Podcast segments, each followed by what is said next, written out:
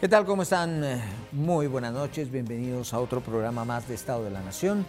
Hoy vamos a hablar, ¿de qué vamos a hablar? Pues de qué más vamos a hablar, sino de la emergencia que nos está pasando, haciendo pasar el invierno y nuestros múltiples errores a través de los años en la infraestructura. Eh, amén de que Guatemala, hay que ponerlo todo en contexto. Guatemala tiene una topografía complicada, eh, inviernos complicados y a eso súmele una infraestructura lamentable, triste.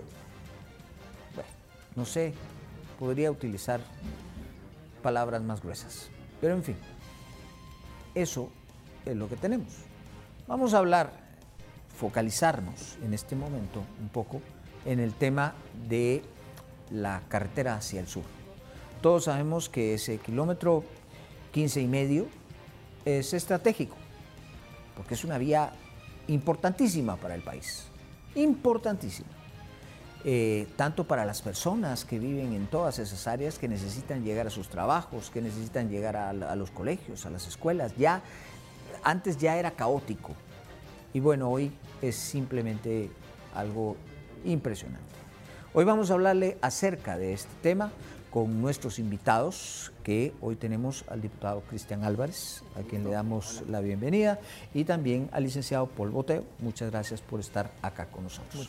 Así es que hoy vamos a platicar acerca de esta situación y tenemos eh, a manera introductoria el, el primer reportaje acerca, pues no del momento que inicia todo el problema, pero sí del domingo en el que digamos se agranda o quizá vemos realmente la dimensión que tiene. Veamos.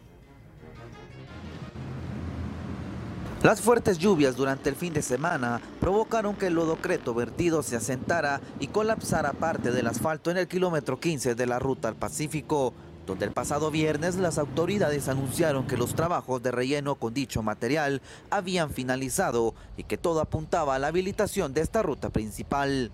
es un concreto fluido tiene una mayor resistencia, eh, también tiene una consistencia más líquida, eso permite que se pueda acomodar más fácilmente por sí solo y pues definitivamente esto a partir del día de ayer que se finalizó o que se llegó a la altura requerida, esto quedó bajo observación durante un periodo de 24 horas, que eso vencía precisamente hoy alrededor de la una de la tarde. Según directivos de Covial, se vertieron alrededor de 1.100 metros cúbicos de concreto líquido y que la profundidad del hundimiento aumentó entre 5 y 6 metros. Lo que sucede es que la parte del, del natural del terreno, obviamente afectado por la, por la falla, pues es impredecible realmente identificar de alguna forma eh, cuál es el comportamiento de las grietas y de las, de las cavernas que se, que se puedan estar armando o que estén eh, hechas. Es por eso que pues estamos bajo, este, bajo estos trabajos. Durante estudios, las autoridades también anunciaron que el transporte pesado no podrá circular sobre el puente Enrique Tejada, por lo cual la PMT de Villanueva realizará desvíos por San José para incorporarse nuevamente en el kilómetro 17 o 22 de la ruta al Pacífico, mientras los vehículos livianos circularán sin complicaciones. Con imágenes de Damaris Escalante, Abraham Mendoza, Fuerza Informativa Azteca. Bueno, ustedes pudieron ver esa situación. Para colmo de males, pues eh, eh, todavía no está claro qué es lo que van a hacer, por lo menos para dejarlo bien, porque evidentemente echar tierra no es la solución y eso ya lo vimos lo que sucedió. Eh, hoy hubo una visita de las autoridades acompañados de ingenieros del Comando Sur de Estados Unidos eh, para saber o investigar qué pueden hacer al respecto y hubo declaraciones. Veamos. Y para eso necesitamos el resto de estudios que ya los estamos haciendo. No hemos parado, no hemos descansado y prueba de ello es que seguimos avanzando y creemos que con esto daremos la solución paliativa para recobrar y recuperar la transitabilidad de la CA9 eh, Sur y sin embargo seguiremos con los estudios. El alcalde de Villanueva nos ha apoyado enormemente, le agradezco también señor alcalde y eh, ya nos está proporcionando todos los planos del colector original porque la idea es hacer un trabajo no solo de hacer un bypass, Bueno, ustedes eh, ya eh, vieron y escucharon todo lo que se ha dicho a ese respecto, pero ah, ¿qué podemos pensar acerca de lo que está sucediendo en ese lugar que, como les digo, es estratégico? Para platicar acerca de esto, vuelvo a presentar a nuestros invitados, el diputado Cristian Álvarez y también el licenciado Paul Boteo. Ah, diputado, ¿cómo ve la situación? Entiendo que el Congreso en el, la parte de la comisión eh, respectiva se reunieron. ¿Qué, qué, se explicó acerca de esto? ¿Se, conoce algo? Bueno, yo te diré o les diré tres temas para mí importantes. Primero, la ligereza con que aborda el tema al principio el alcalde y el ministro, como diciendo esto es un hoyo, echemos tierra. Tiraron ahí un millón de quetzales, no pasó nada y nadie ha dado explicaciones de qué pasó con ese millón de quetzales que tiraron cuando se dan cuenta de la magnitud del problema, no porque hayan hecho un estudio técnico, sino porque la naturaleza les demostró que no era de echar arena, eh, salen. Eh, luego como la vicepresidenta, eh, perdón, la presidenta del Congreso dice que va a ser una mesa técnica, pero esas mesas técnicas terminan siendo mesas en las cuales invitan a los amigos y no pasa nada. pronto estarán buscando crear un estado de, excepción para abordar esta problemática y la que en general está en el país, pero, pero de entradita lo que yo quisiera resaltar es la poca seriedad con la que las autoridades salen hablándole a la población de temas complejos que no tienen ni la más mínima idea de qué es lo que está pasando. Licenciado Boteo, ¿cómo ve usted esa situación? Porque no es para menos. Esa ruta es vital tenemos realmente accesos precarios a la capital y pocas vías alternas adecuadas para el tráfico que tenemos. ¿Cómo lo ve? Bueno, yo creo que este es el resultado del descuido que hemos tenido durante varios gobiernos y durante varias eh, eh, legislaciones o eh, alcaldes que hemos tenido en los diferentes municipios de la ciudad o el departamento de Guatemala y en general en todo el país una ciudad no solamente es lo que vemos en el exterior, sino lo más importante es lo que está debajo en la ciudad. Y en este caso estamos hablando del sistema de drenajes, del sistema de aguas pluviales, estamos hablando también de agua potable, que es también otro tema, pero que lo podemos abordar. Todo eso ha sido descuidado históricamente eh, por nuestras autoridades. Eh, cuando uno ve que las últimas veces que se hizo este tipo de inversiones fue en los años 70 y que luego pareciera que se descuidó por completo y se asumió que ese sistema iba a funcionar para siempre, eh, y que no se le ha prestado atención, pues por supuesto estamos pagando las consecuencias de esto. Y no es la primera vez que lo estamos viendo tampoco, lo hemos visto en el pasado con lo que pasó en zona 6, en zona 2, es decir, ya hemos tenido alarmas o avisos de que nuestro sistema o, todo lo que hay y sostiene la ciudad y, los y los municipios alrededor ya necesitan con urgencia que se la atienda, pero ninguno se atreve a hacerlo. ¿Y por qué? Porque no da votos. Porque en ese sentido se hace una inversión muy grande, el votante no percibe el beneficio, porque no es algo que pueda haber, sino que está debajo de la tierra, pero las consecuencias son estas. Y luego, eso es lo histórico, pero luego vemos las autoridades actuales, como ya lo indicaba el diputado, eh, pues la verdad, mm, descuido, eh, ineptitud, eh, realmente es lamentable que tengamos que acudir, por ejemplo, al Comando Sur de los Estados Unidos, con lo cual nos está, el mensaje que nos está dando, miren, internamente como ministerio no tenemos la posibilidad de poder atender este problema, no tenemos capacidad, no construimos capacidad. Y eso tiene que ver con que las instituciones del Estado son un, botín y no se le da los puestos a quien realmente se le tiene que dar, sino por compadrazgo y estos son los resultados. Ah, ¿Tiene alguna explicación, diputado, el hecho de que eh, eh, eh, el ministerio prácticamente se declare confeso y pida ayuda al Comando Sur para que evalúen el asunto porque no tienen los técnicos adecuados. A ver, tienen que evaluar supuestamente cómo dejan las obras, por ejemplo, que licitan. Cómo, cómo, cómo está la infraestructura. Y que a estas alturas vengan y digan que no tienen técnicos.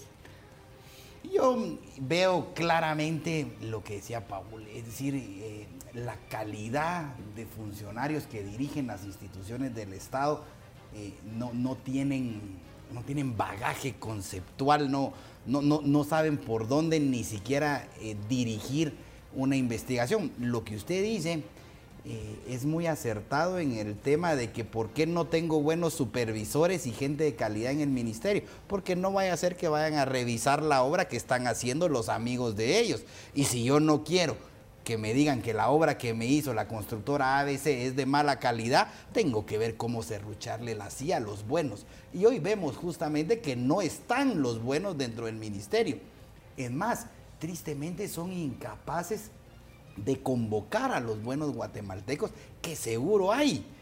Pero lo que creo yo que están haciendo es justamente llamar al Comando Sur y a un grupo, estas mesas, para llevar el tiempo, ir buscando alguna, eh, algún paliativo más real, pero ir como quitándose la presión de que ellos son los responsables de decir cuál es la solución. Uno esperaría que un grupo de técnicos del ministerio, encabezados por el ministro o el viceministro, saliera diciendo la solución va por este lado o por el otro. Pero como no tienen ni idea, están buscando estas mesas. También es importante dejarlo claro que una de las vías más importantes del país, que no tiene otras alternativas para ingresar a la ciudad o para pasar al otro lado. O sea, no hay un periférico.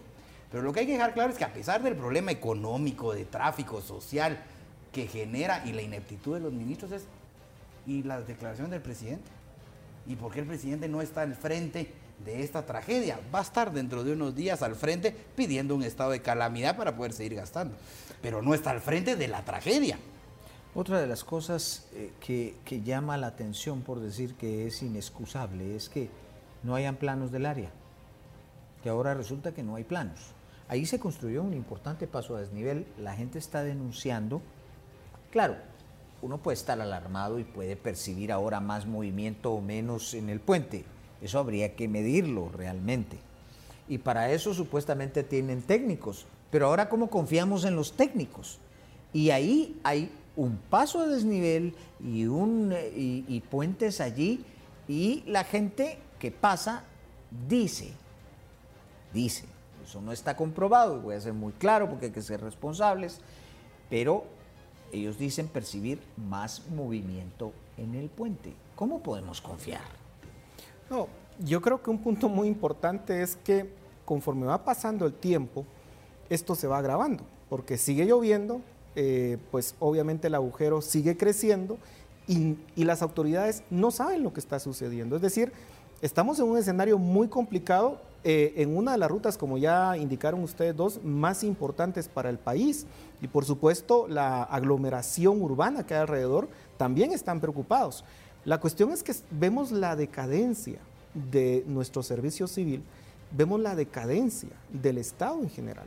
Eh, muy probablemente hace algunos años teníamos mayor capacidad. Pienso, por ejemplo, para el huracán Mitch, que pasó un, fue un evento tan importante y en esa época, hace 20 y algo de años, la recuperación fue muchísimo más rápida de algo como lo que está pasando ahorita. Y el escenario, repito, se puede poner peor. Entonces, ¿qué es lo que uno esperaría? Esperaría que el ministro e incluso el señor presidente eh, convoque a las personas que lo puedan hacer. ¿Cuál es el problema?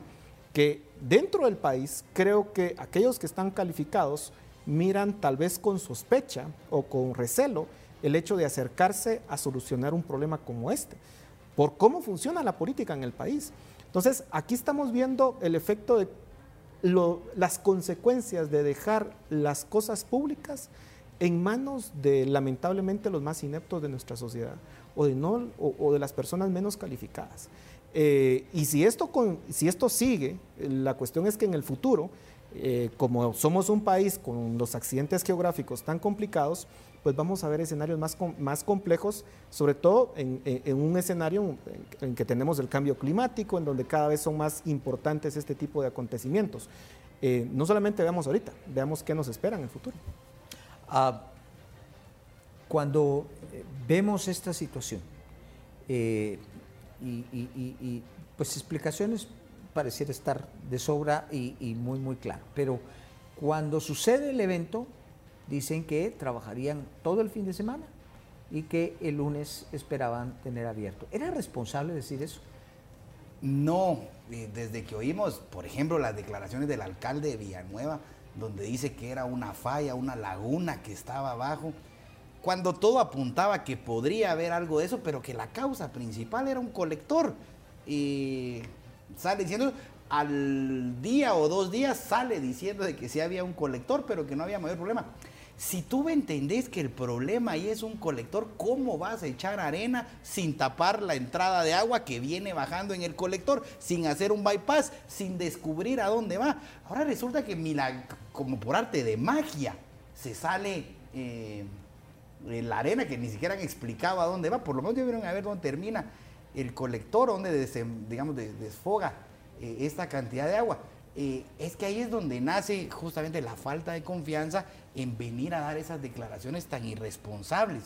Antes de dar las declaraciones se debieran de sentar en mesas con profesionales. El problema de, de, la política en general en Guatemala, que hay que reconstruir lazos de confianza, es que si el presidente llama a una mesa a los 10, 15 mejores ingenieros de Guatemala van a llegar, pero solo a ganarle tiempo al presidente, porque lo que va, puede pasar es que el ministro termina haciendo lo que se le da la gana y te fuiste a sentar como profesional solo a poner tu firma para que hagan algo que no es lo que tú dijiste, entonces te van a engañar. Esa confianza es la que hay que reconstruir eh, y que no tiene ya la política en general y terminan justamente parándose. Por eso lo dije al inicio, parándose enfrente de una cámara a hablar cosas que no saben. Vamos a hacer una pausa, pero regresamos en unos instantes.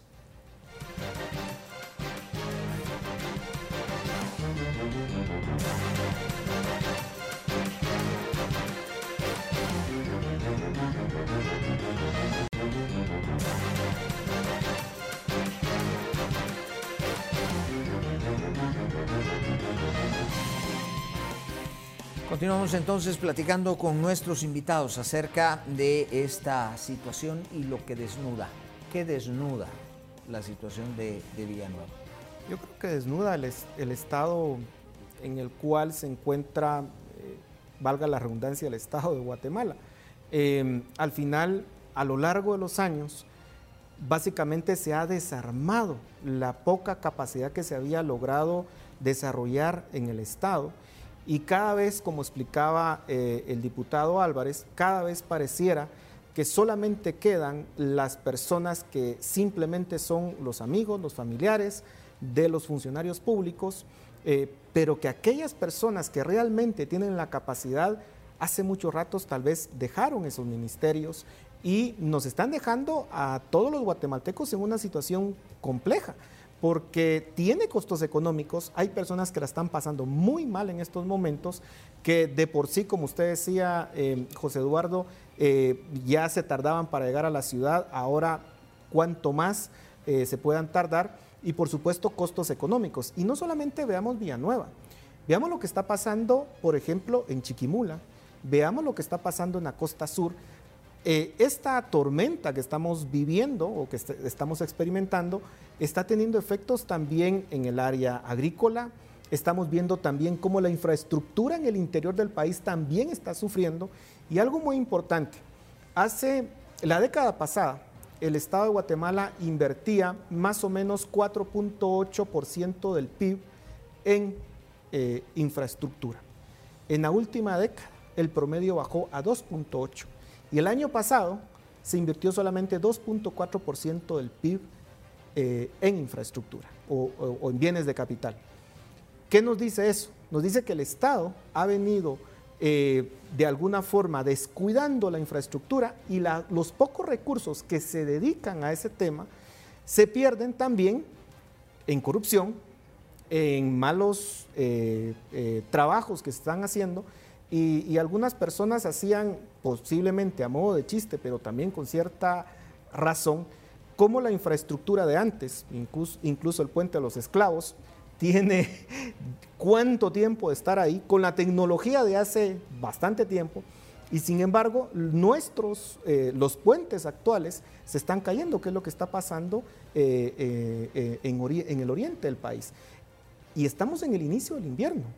Entonces, ¿qué nos viene? Tenemos que pensar en, reconstruir básicamente la estrategia de construcción de infraestructura en el país, porque además está funcionando el sistema SG Plan para eh, dirigir eh, la, infraestructura estratégica que va a hacer el, gobierno, pero además lo que se hace desde el Ministerio eh, de Comunicaciones, pero además lo que se hace en los consejos de desarrollo que también ejecutan eh, infraestructura para el interior del país.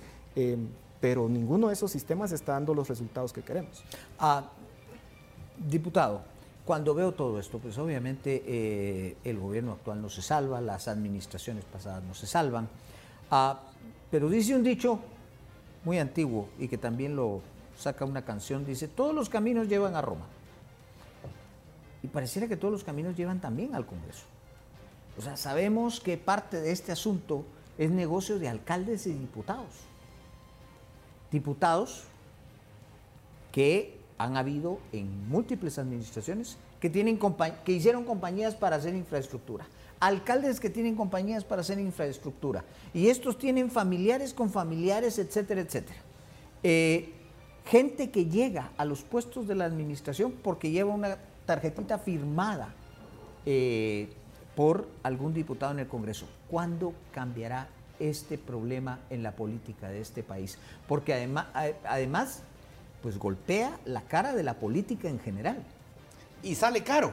No solo golpea la cara, porque qué bueno fuera que solo eh, el costo recayera eh, en los políticos, diputados, ministros, presidente, que uno le dijera, usted es un pícaro, usted es una mala persona, y qué bueno que hay que dar el costo en la imagen de ellos es un costo que termina pasándole eh, a los ciudadanos. Ya explicaron ustedes de sobra lo mal que la está pasando la gente de Villanueva y que viene de la costa sur. Pero ¿cuánta gente no ve con esperanza que le iban a hacer una carretera que iba a llevar 10 centímetros de asfalto y que le pasaron poniendo 5 o 4 y que se les quebró en el primero o tercer invierno?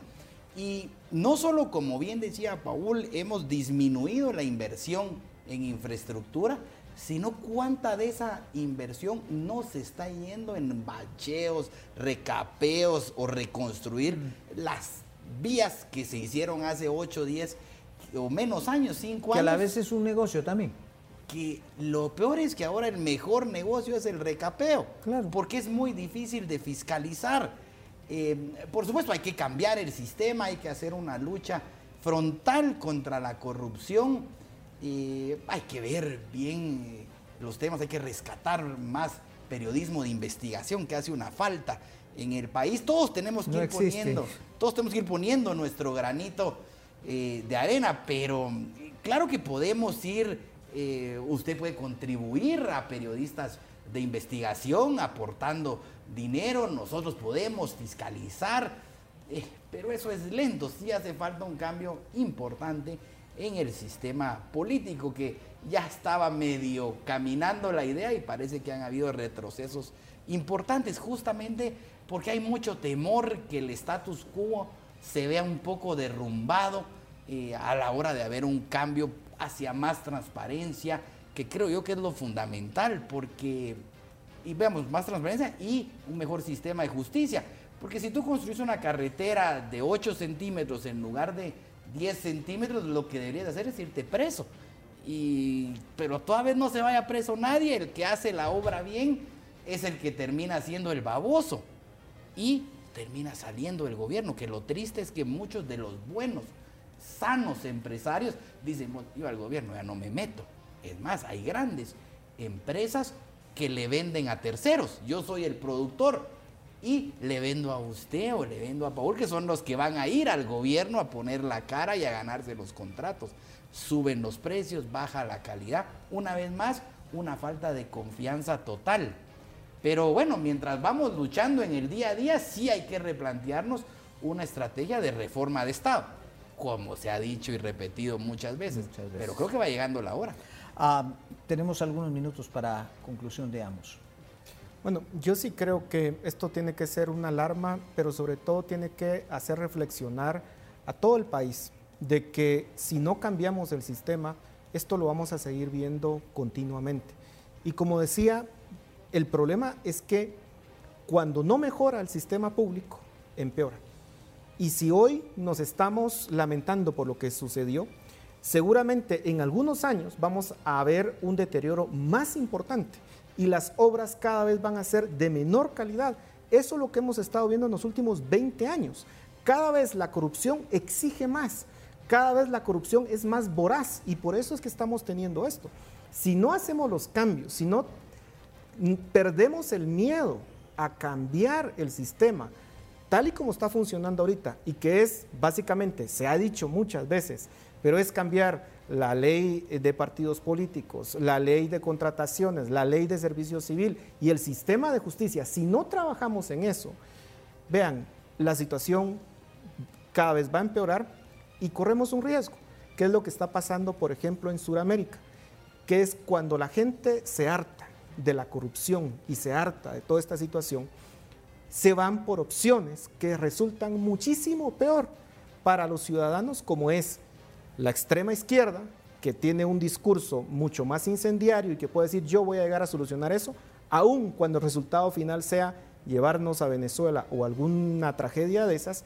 Y eso es lo que está pasando en América Latina. La ineptitud del sistema político y de todas las élites de la región está causando eh, que, que retrocedamos en términos institucionales y que nos convirtamos o corramos el riesgo de convertirnos en Venezuela. Hay cambios institucionales eh, que se pueden hacer y que hacen falta. No podemos seguir viendo la ciudad de Guatemala como un conjunto de municipios, municipio de Guatemala, Villanueva, Misco. Este problema, por ejemplo, metió en problemas a Fraijanes, Villacanales, Misco, Santa Catarina, Pinula, San José, Pinula, porque el tráfico al no poder entrar se movió a todos lados. Tenemos que buscar otro tipo de soluciones más integrales. Es digamos, una verdadera, eh, un verdadero fracaso del modelo actual de esto de municipios por cada lado, que no tengamos un anillo metropolitano. Es decir, en, en esta problemática no están metidos todos los alcaldes para solucionarla, no hay un cuerpo colegiado que solucione los problemas del distrito. Que el problema que tiene Villanueva le afecta a Misco, le afecta a Guatemala, le afecta a todos los de carretera al Salvador. Por supuesto, mientras madura la idea, hay que luchar con ganas y con fuerza contra la corrupción y contra el compadrazgo, que creo yo es la conclusión de este programa, que estos costos que hoy estamos viviendo están tremendamente amarrados con la corrupción y con que el ministro quiera llevar a amigos en lugar de rodearse de gente técnica y capaz. Pues muchas gracias a nuestros invitados, gracias por haber aceptado estar acá con nosotros, muchas gracias a todos ustedes también que nos han visto por las pantallas y hacerles una aclaración. Se invitó al alcalde de Villanueva, no está. Se invitó también a gente del ministerio, incluyendo al ministro, tampoco está. Así es que para hacer la aclaración al respecto. Tengan ustedes una excelente noche, pásenla bien.